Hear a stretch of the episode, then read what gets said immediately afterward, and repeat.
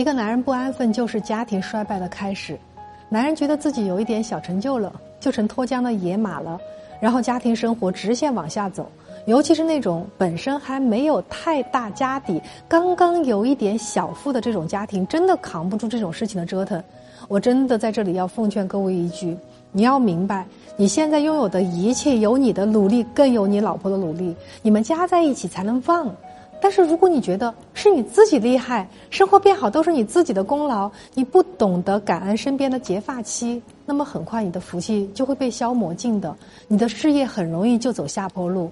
不要总是自我感觉太良好了，记住啊，水满则溢，月满则亏。不要一时放纵，为了一时之快而让自己后半辈子活在痛苦和挫败当中。